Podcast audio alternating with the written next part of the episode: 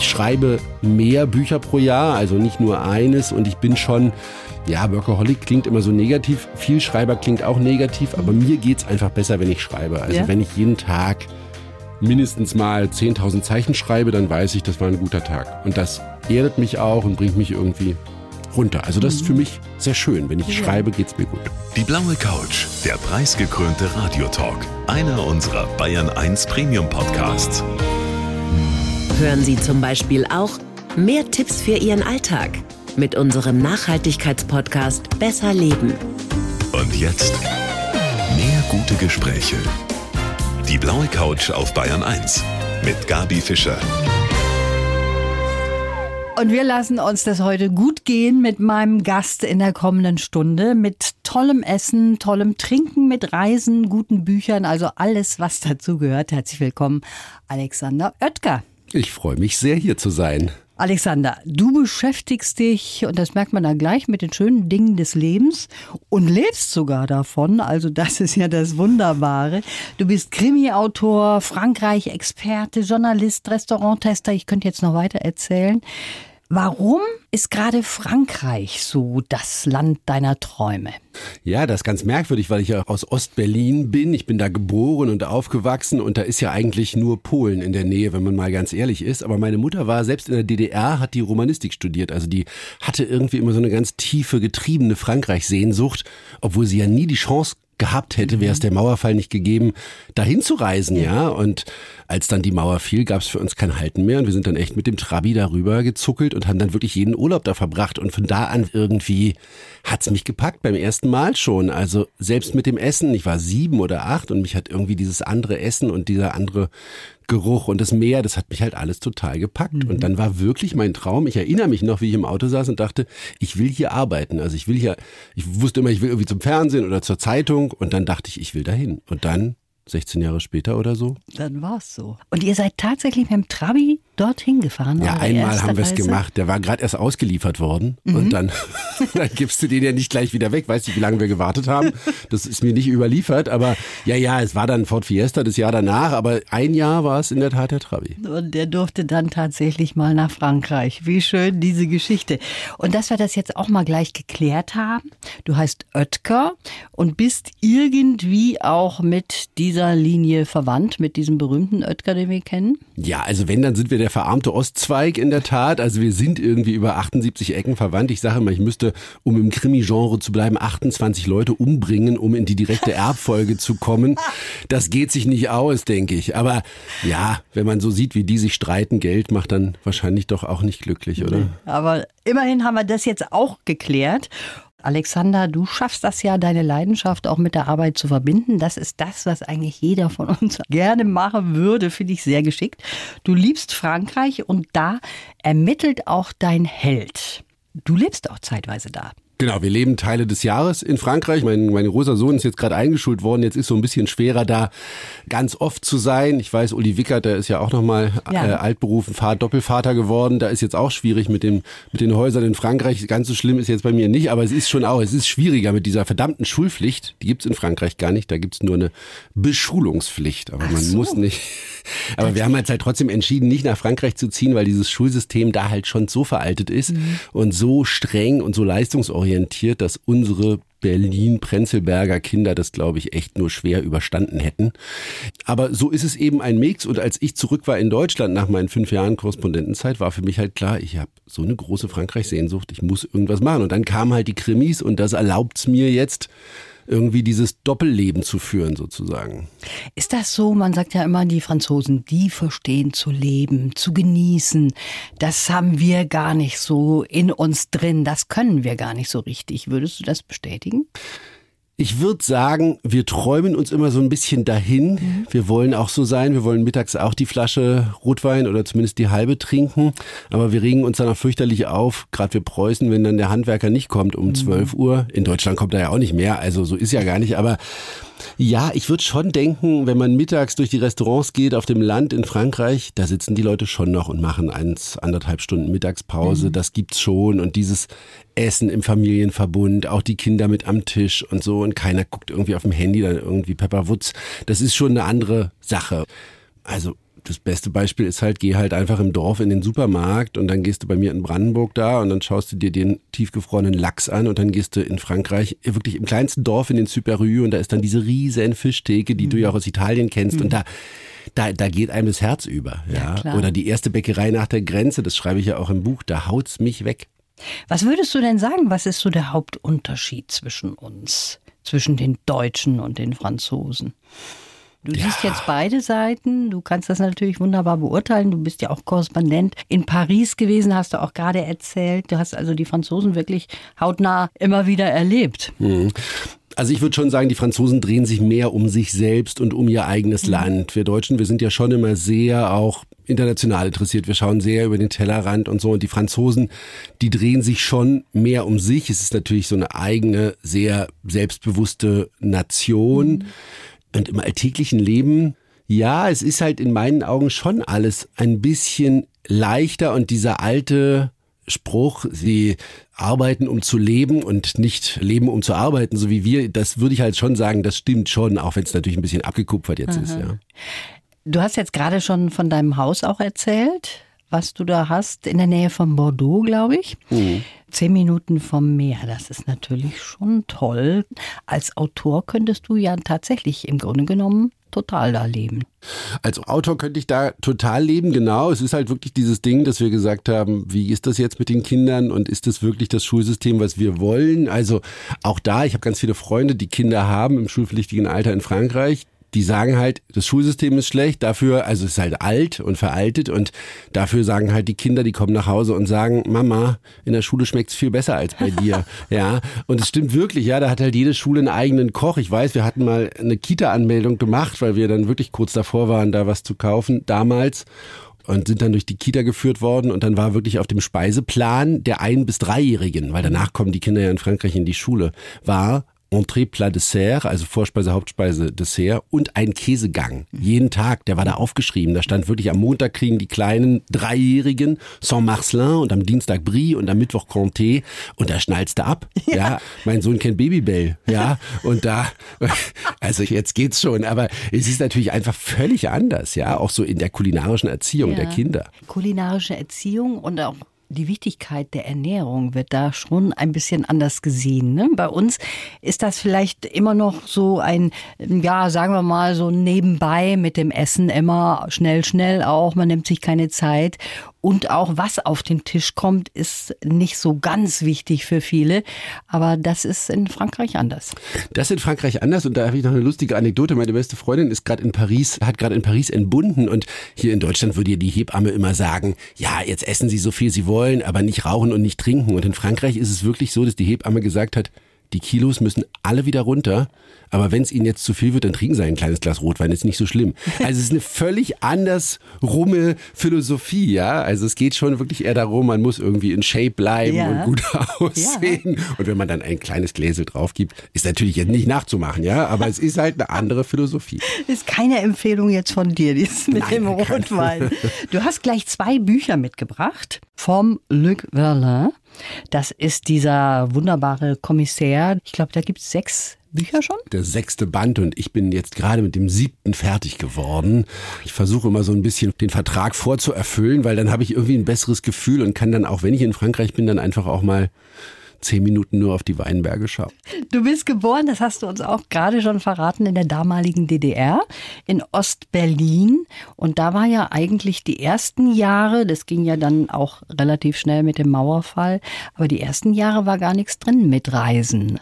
Naja, also wir waren mit dem Trabi, mit dem eben benannten ja. Trabi schon auch in Bulgarien. Ich weiß noch, das hat irgendwie vier oder fünf Tage gedauert, dahin zu fahren. Also natürlich sind wir gereist, aber es war halt die Ost-Ostsee, ja, ja. Und dann war es halt so ein bisschen der Ostblock. Aber ja, wie das halt als Sechsjähriger ist, da merkst du ja nicht, dass da eine Mauer drum ist. Wir waren wirklich im Prenzlauer Berg an der Gethsemane-Kirche. Das war ja schon so ein bisschen das Epizentrum des Widerstandes. Ich habe auch die Kerzen in den Fenstern stehen sehen. Das hat mich schon auch alles irgendwie berührt. Wir waren auch bei der großen Demo am 4. November. Aber ich habe da jetzt keine Erinnerungen von, ich fühlte mich ganz doll eingesperrt, ja. ja. Aber natürlich im Rückblick, wenn du dann siehst, dass deine Nachbarn ja. dich bespitzelt haben und dass da Stasi-Akten gab aus dem eigenen Wohnungsaufgang. Tatsächlich da, war ja, das so? tatsächlich, das war so. Und da wird dir dann schon anders, ja. Ich weiß gar nicht, wie ich das so ertragen würde, so im Rückblick sowas zu erfahren. Ne? ist nicht zu verzeihen, glaube ich. Ja. Also war für mich jetzt nicht, hat mich jetzt nicht weiter berührt, aber für meine Eltern war das nicht zu verzeihen, Ja. klar. Ja. Jetzt hören wir uns mal deinen Lebenslauf an und ich bin sehr gespannt, ob du damit was anfangen kannst. So, jetzt kommt mein Lebenslauf. Ich heiße Alexander Oetker und meine Lebensthemen sind Genuss, Reisen und das gute Leben. Ich lebe meinen Traum und bin Buchautor, Restaurantkritiker und Journalist mit einem Sandsteinhäuschen in der Nähe von Bordeaux. Geprägt haben mich meine frankophile Mutter, mein zypriotischer Vater, meine Leidenschaft fürs Schreiben und natürlich die Düfte, die Kulinarik und die Wärme Frankreichs. Mein Motto, bedenke das Alter. Mein Traum, bald nach New York zu reisen und dass es für mich und meine Lieben alles so wunderbar bleibt, wie es ist. Na wow, wer hat denn Stimmt's? das geschrieben? Das ist ja tipptopp. Du sagst, du lebst wirklich deinen Traum. Ist das so? Irgendwie ist es halt so eine Reihe von Träumen. Ne? Ich wollte immer Journalist werden und dann war ich das. Dann war ich wirklich sehr, sehr jung Korrespondent, Auslandskorrespondent äh, bei den privaten Kollegen und das war natürlich schon krass. 26 war ich und da lag mir auf einmal dieses ganze Land zu Füßen, dieses große Frankreich, mein Traumland, meine innere Heimat. Und dann habe ich erstmal gespürt, wie das so ist, dann da mit Schulfranzösisch sich durchzuschlagen. Das war gar nicht so einfach am Anfang. Und dann kamen halt die Bücher und ich kann das gar nicht sagen. Es war wirklich so ein grauer November, Dezember wie jetzt und ich habe halt in Berlin gesessen und gedacht, als ich wieder zurück war nach diesen fünf Jahren Frankreich und gedacht, das geht jetzt so nicht. Ich muss jetzt was schreiben. Ich liebe Krimis, ich muss was schreiben und dann ist das wirklich in der ersten Woche auf die Bestsellerliste gegangen, hat ganz schnell einen Verlag gefunden und in dem Traum stecke ich noch irgendwie drin. Das ist schon so was, wirklich an vielen Tagen noch dastehe und denke, das ist eigentlich nicht möglich, ja. Ja, aber das ist doch wunderbar. Ist das richtig, dass der Peter Klöppel dich persönlich angerufen hat, ob du Korrespondent in Frankreich werden willst? Ja, das, ich stand in meinem Badezimmer, ich weiß es wirklich noch unter der Dusche und der sprach auf die Mailbox und der sagte dann, ja, Paris wird ja frei und so und kannst du dir das vorstellen? Und das war wirklich der Peter Klöppel und es war schon irgendwie durchaus heiter, dass das so war. Aber dann hat er wirklich großes Interesse auch an dir gehabt. Das muss man ja sagen, wenn er sich schon selber da auch so reinhängt. Ja, der war ja Amerika-Korrespondent Ja. früher. Wahrscheinlich hat er jetzt persönlich nicht so ein Rieseninteresse an Frankreich. Das könnte auch eine Antwort sein. Doch, doch. Das hat sich dann schon auch im Programm super wiedergefunden, ja, weil es natürlich da auch ganz um diese Lebensartgeschichten geht. Ne? Das ist ja auch, damit ist Uli Wickert berühmt geworden, indem er halt über die Place de la Concorde gelaufen ist. Ja, niemand erinnert sich mehr an den jetzt entscheidenden politischen Beitrag. Aber dieses Ding vergisst niemand. Und mir hat mal einer aus dem Medientrost der Kanzlerin nachdem ich irgendwie auch ganz viele Gipfelberichterstattung gemacht hatte, hat die gesagt, Sie haben sich doch mal am Strand von Les Sables d'Olonne, haben Sie doch mal Leute eingecremt. Da gab es so einen Eincremer-Service, Leute, die von L'Oreal irgendwie am Strand, es gibt noch ganz viele andere gute Hautmarken, am Strand langgegangen sind, die Leute eingecremt haben. Und das habe ich mal gemeint. Und das hat die sich erinnert. Politisch nix, aber der Typ, der die Leute eincremt, na, vielen Dank auch. Herrlich. Dein Vater, der kommt aus Zypern. Der hat in der damaligen DDR studiert und ist dann so auch mit deiner Mama zusammengekommen. Und so ein bisschen von dem Südländischen steckt auch in dir drin, oder? Ja, das ist schon irgendwie so. Der ist schon auch ganz schön preußisch für so einen Ja? Zyprioten, weil der eben natürlich dieses Studium in Deutschland und so, das hat ihn wahrscheinlich auch verändert. Also ich würde fast sagen, der ist mehr rigide als ich. Aber auf der anderen Seite ist es natürlich schon dieses im Café Neon sitzen und über den Markt laufen und mit jedem quatschen. Und das habe ich halt auch immer. Ich habe auch wirklich damals, als ich noch bei RTL dann politische Berichterstattung gemacht habe, habe ich am Wochenende irgendwas machen müssen, was so mit den Händen ist und wo ich mit Leuten sprechen kann und habe wirklich auf dem Markt dann Obst verkauft, ja, äh, in Berlin auf dem? Kollwitzmarkt, weil ich so mochte, was ganz Normales und mit Lebensmitteln ist sowieso toll und so und einfach irgendwas anderes machen, was jetzt nicht nur dieser vielbeschworene Elfenbeinturm der politischen Berichterstattung ist, sondern raus zu den Leuten und ich glaube, das ist auch immer ganz hilfreich im Journalismus, ja. Ja. Dein Vater lebt auch wieder in Zypern, ne? Ja. Und ihr habt auch Kontakt und das ist wunderbar, wenn man da auch eine Anlaufstelle hat. Ist ja gar nicht so schlecht. Also Väter in sehr warmen Ländern sind immer sehr zu empfehlen. Kann man sich leider nicht aussuchen, aber sehr schön. Du hast jetzt gerade vorgelesen, im Lebenslauf. Dein Motto, bedenke das Alter. Was steckt denn da dahinter? Ich weiß nicht, immer wenn ich in Italien bin, da bin ich auch viel, genau wie du. Ich habe auch so eine große Sehnsucht und ich bin mal lange durch Sardinien gereist und habe in San Pantaleo, das erinnere ich noch, das ist so ein kleines Dorf im Inneren und bin da durchgefahren und dann gelaufen ganz viel. Und überall saßen die Alten auf den mhm. Steinen und die rauchten und tranken Wein. Und dann rief irgendwann die Frau, dass die Piccini fertig sind oder so, ja, die, das Mittagessen fertig. Und da dachte ich, das ist es halt, ja, also nicht am Ende irgendwo drin und nur Fernsehen, Radio ist natürlich super, mhm. ja, das machen die Italiener ja auch viel, aber einfach auch in San Sebastian, wo ja auch meine Bücher spielen in Spanien, da machen sich halt die ganz Alten, die 80, 90-Jährigen, machen sich halt abends schick und gehen raus mhm. und treffen sich mit ihren Freunden. Und das möchte ich halt auch. Also ich möchte nicht, dass die große Zeit jetzt ist. Jetzt ist auch schön, klar, aber ich würde halt auch gern noch das genießen, wenn man dann wirklich in Rente ist, wenn die Leute sagen, oh, den Luc Verlin, den kann ich nicht mehr sehen, jetzt hier, jetzt zahlen wir den aus. Ja, so, na, weil es doch toll ist, wenn man trotzdem auch im Alter noch Teil einer Gemeinschaft ja, ist, ja? ja. Und das ist halt in diesen südlichen Ländern schon ein bisschen mehr, als es bei uns so ist. Du arbeitest unter anderem auch als Restaurantkritiker beim Feinschmecker Magazin. Und da stelle ich mir immer als tollen Job vor. Aber wahrscheinlich ist das auch ganz schön anstrengend. Also es ist ein toller Job. Ich muss jetzt gar keine Luxusprobleme hier wälzen. Natürlich mhm. ist es toll zu essen und dafür noch bezahlt zu werden. Das ist schon so. Aber also wenn wir solche großen Reisen machen, ich bin halt auch Frankreich-Korrespondent für den Feinschmecker und stelle dann Regionen vor und reise dann sieben, acht, neun Tage und esse dann mittags und abends zehn Gänge. So. Ja. Oder elf oder dann will der Koch noch besonders zeigen, wie toll das alles ist und dann macht dann haut dann noch eine Foie Gras mit drauf und so und so. Und es ist halt schon also nach drei, vier Tagen ist Feierabend, mhm. ja. Also man hat natürlich wirklich den Anspruch, den muss ich auch haben, weil ich ja teste. Ich habe natürlich den Anspruch, dass die Aromatik nicht leidet, dass ich immer noch erkenne, was ist das jetzt? Ist das gut? Ist das schlecht? Ist das, ja. Aber man wünscht sich nur den Leberkäse irgendwie auf dem Brötchen, auf der Semmel, ja, weil man einfach so überaromatisiert ist und das alles nicht mehr sehen kann, diese Schäumchen an Hummer, an Taube, an Kaviar. Aber es ist natürlich trotzdem ein toller Job, weil Köche halt auch wahnsinnig spannende Leute sind, die eine riesige Passion haben, die ja irgendwie auch Künstler sind, auch wenn es eine wahnsinnig direkte Kunst ist, die ist dann halt weg. Aber ich finde so Kochgeschichten generell ganz toll, ja. über die zu erzählen, weil man dann eben auch eine Geschichte der Region erzählt, der Landschaft, in der ja. man ist. Wissen die eigentlich, dass du Restauranttester bist? Das schon. In, in Deutschland wissen sie es nicht. In Deutschland testen wir alle in diesem Team, die wir die 500 besten Restaurants testen, jeden jeden Herbst mhm. und diesen Guide herausbringen. Da wissen sie es nicht. Da haben wir wirklich auch andere Identitäten. Wir haben drei E-Mail-Adressen. Ist natürlich alles ein bisschen schwerer geworden mittlerweile, weil die Sterne-Restaurants hier ganz oft Kreditkartennummern ja. wollen, um sich abzusichern. Da ist dann halt immer schwierig, weil wir jetzt keine Kreditkarten fälschen können. Aber in Frankreich machen wir halt große Fotoreportagen, da mhm. reise ich dann mit einem Fotografen und mhm. da wissen sie es dann schon. Und wenn wir Reisegeschichten machen, empfehlen wir natürlich nur Sachen, von denen wir zutiefst überzeugt sind. Also Restaurants, die ich schon kenne oder hinter denen ich stehe, die gerade neu aufgemacht haben, die ich auch schon vorher mal getestet habe, um das dann den Lesern und Leserinnen an die Hand zu geben. Mhm.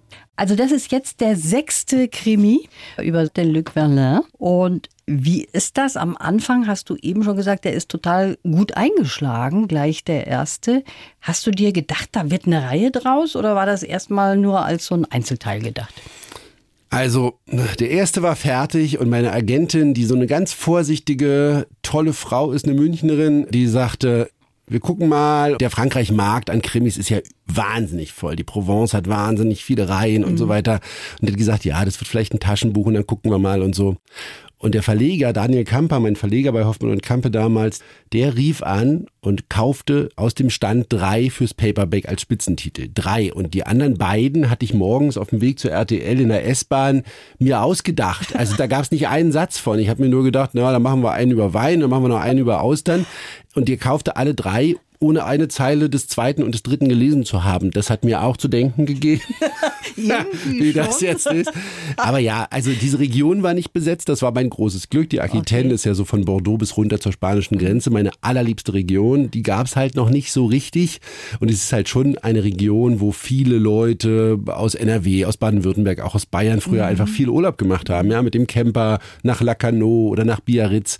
Das ist den Leuten schon nah. Aber ja, also dieses Wunder dann eben in der ersten Woche da so ein Verkaufssitz zu landen, das ist einfach ein Traum bis heute. Wenn du hier gleich zwei Bücher mitgebracht hast, bist du so ein bisschen Workaholic? Ich schreibe mehr Bücher pro Jahr, also nicht nur eines und ich bin schon, ja, Workaholic klingt immer so negativ, viel Schreiber klingt auch negativ, aber mhm. mir geht's einfach besser, wenn ich schreibe. Also ja? wenn ich jeden Tag mindestens mal 10.000 Zeichen schreibe, dann weiß ich, das war ein guter Tag. Und das erdet mich auch und bringt mich irgendwie runter. Also das ist für mich sehr schön. Wenn ich schreibe, geht's mir gut. Das ist ja nun auch nicht nur ein Kochbuch, das ist ja ein Bildband. Was ich mich immer frage, wenn ich so ein Essen bei dir jetzt zum Beispiel in dem Buch sehe, das sieht immer anders aus als bei mir auf dem Tisch. Nicht, Was? weil du es nicht so schön kochen kannst, sondern weil du es Bestimmt nicht so nicht. schön fotografieren kannst. Das ist der Unterschied. Also mein Verleger in Hamburg, dem gehört ja auch der Gref und Unser Verlag, die machen ja fast nur Kochbücher, Mhm. ja. Und wir sind bei Hoffmann und Kampe, ist das das erste Kochbuch seit Jahrzehnten, weil ich halt gesagt habe, ich will zu dieser Krimireihe ein Kochbuch. Und er hat gesagt, du hast alle Regeln des Kochbuchgenres gebrochen, wirklich alle. Da ist nichts drin, was im Lehrbuch steht. Und genau deswegen macht es halt alles richtig. Weil es ist eine Liebeserklärung. Es ist Reisen, es ist eine Liebeserklärung an die Landschaft, an die Menschen. Man erfährt wahnsinnig viel über die Köche, aber auch über die Produkte. Und dann hat uns jeder von diesen Köchen eben noch ein Menü geschenkt. Also egal, ob der Drei-Sterne-Koch, der 89 Jahre alt ist und seit 47 Jahren in diesem Küchenolympen alter Freund von Paul Bocuse oder eben wirklich die Frauen vom Cap Ferré, die diese wunderbaren überbackenen Austern servieren. Und dazu gibt's halt wahnsinnig tolle Fotos von einem der besten Foodfotografen Deutschlands. Aber auch der, in der Tat, der kann mein Essen fotografieren, dann sieht's auch echt toll aus. Tatsächlich? Weil das ist ja dieses Geheimnis, heutzutage fotografiert ja jeder sein Essen bei Instagram, ist ja, Ja. ganz, ganz schrecklich. Vor 20 Jahren war Foodfotografie ja noch irgendwie so eine Nische, da wurde alles irgendwie mit Plastik überlackiert oder angemalt und alles war sehr künstlich und jetzt ist alles sehr echt. Also wir arbeiten nur mit Tageslicht, auch beim Feinschmecker. Wir nehmen nur das Licht, das wir haben auf dem Restauranttisch. Wir nehmen die Materialien, die da sind im Restaurant, stellen da die Teller drauf, die ja auch immer schöner werden in diesen tollen Restaurants.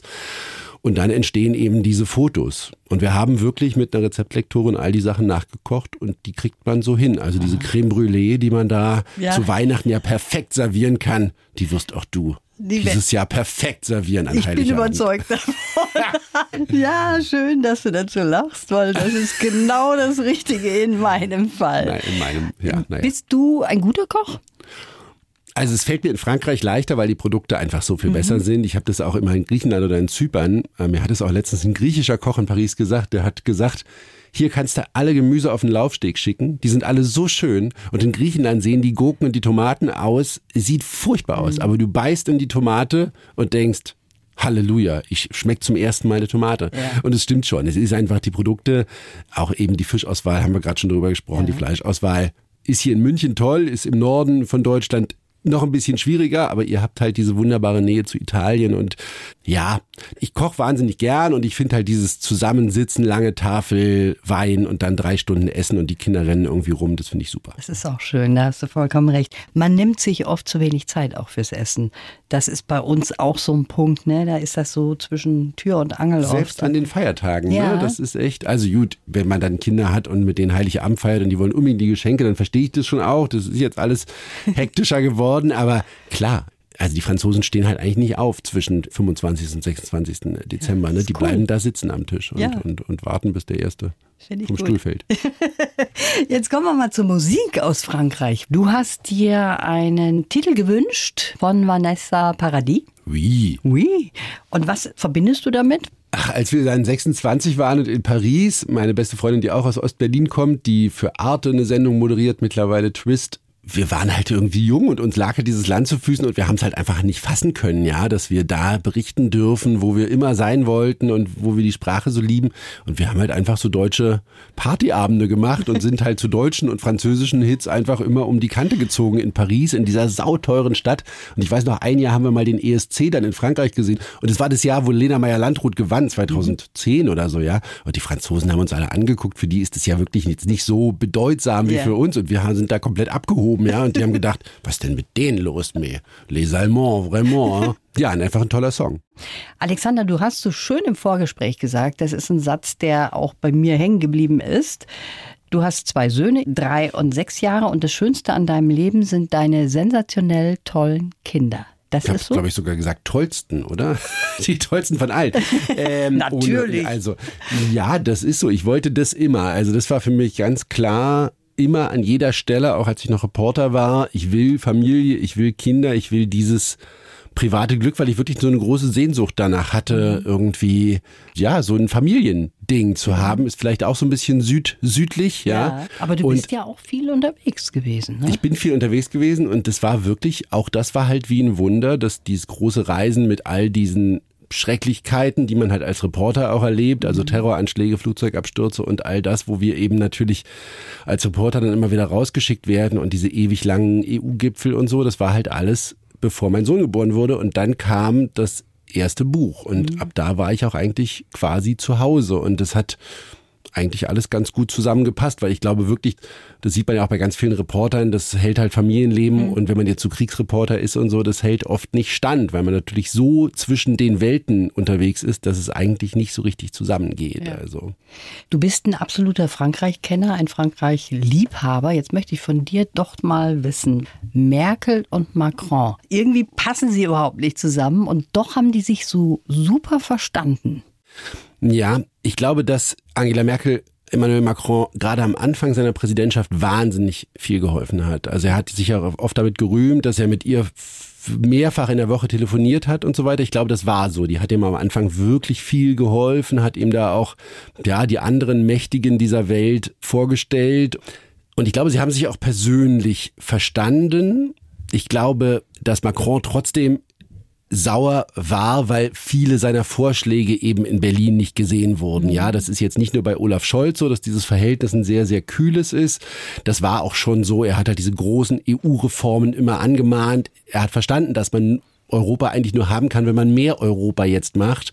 Und da hat Merkel ihn einfach abtropfen lassen. Das ist schon so. Also ich glaube, politisch stehen da schon Blöcke dazwischen. Mhm. Privat haben die sich wirklich gut verstanden. Das glaube ich schon ja. auch. Das waren ja auch all diese Betreffen dann auch zu Merkels Abschied, wo sie dann nochmal, ich glaube im Elsass oder so durch die Stadt gelaufen sind und zusammen gegessen haben. Das war schon wahnsinnig persönlich. Ja, man hatte das Gefühl, das ist sehr herzlich zwischen den beiden. Das ist ja nun mit Scholz und Macron nicht zu entdecken. Ja, und wenn man dann diesen Abschiedskuss, den sie ja. ihm dann gegeben hat und wie sie dann doch guckt wie so ein junges Mädchen, das hatte schon wirklich was. Also es hat mich auch sehr berührt, ja. ehrlich gesagt. Das ist interessant, dass du das so siehst und du hast wahrscheinlich auch da recht. Jetzt möchte ich zum Schluss auch noch mal die Frage stellen. Die Franzosen sind ja für uns in vielem, was genießen so bedeutet, ein Vorbild. Oft schauen wir darüber, sagen, die können genießen, die können fein essen und so weiter. Es gab auch mal dieses Ranking, dass sie die besten LiebhaberInnen sind. Also ganz, ganz oben stehen. Ist das eine Mehr oder weißt du da Näheres? Also wir sind Helden, singen ja in ihrem Song Aurelie, die Deutschen flirten sehr subtil. Man könnte das auch übersetzen mit die Deutschen flirten gar nicht. Das ist schon was, was ich dann gemerkt habe, als ich nach Frankreich gegangen bin und man da schon ganz anders angesprochen wird. Und das ist, ja? da sind es wirklich nicht nur die Männer, die die Frauen ansprechen, auch da wird ganz anders geflirtet, aber es sind auch durchaus die Frauen, die sich nehmen, was sie wollen. Das habe ich so erlebt. Da gibt's ja auch ein Buch, was dazu entstanden ist. Mittwochs am Meer heißt das, mein erster Liebesroman, der letztes Jahr einen Preis gewonnen ja. hat. Und da geht's genau um das. Da stand ich an der Hotelrezeption und das Hotel war überbucht und damals war ich noch nicht verheiratet, sondern allein und so weiter. Und dann, äh, dann war das Hotel überbucht und die Rezeptionistin hat uns ein anderes Hotel besorgt. Und am nächsten Morgen in diesem anderen Hotel gibt mir der Rezeptionist einen Umschlag. Und ich denke, was denn das? Wir haben über Islamismus recherchiert. Mhm. Ich dachte schon, na, wer, wer weiß, was da drin ist. Aber niemand wusste ja, dass wir in diesem Hotel sind. Und da war ein Liebesbrief von dieser Rezeptionistin drin mit einem Gedichtband von Arthur Rimbaud. Ach. So, und jetzt sag mir mal, wie viele Jahre man in Deutschland einchecken muss, um überhaupt nur eine Visitenkarte zugesteckt zu bekommen. Aber ein Liebesbrief, 100 Jahre im Ibis. 100 Jahre. Und da passiert es wirklich an Tag eins. Also das war sensationell. Ich sage aber nicht, was draus geworden ist. Okay, dann werde ich das nicht erfahren. Das war jetzt sehr schön mit dir. Haben wir überhaupt schon die Titel genannt von deinen Büchern? Einmal Der Krimi, Sternenmeer. Ja. Und das andere ist Chez-Luc. Ich danke dir, dass du hier warst. Wünsche dir alles Gute. Danke dir, Gabi, für die Einladung. War eine Freude. Die Bayern 1 Premium Podcasts. Zu jeder Zeit, an jedem Ort. In der ARD Audiothek und auf bayern1.de. Bayern 1 gehört ins Leben.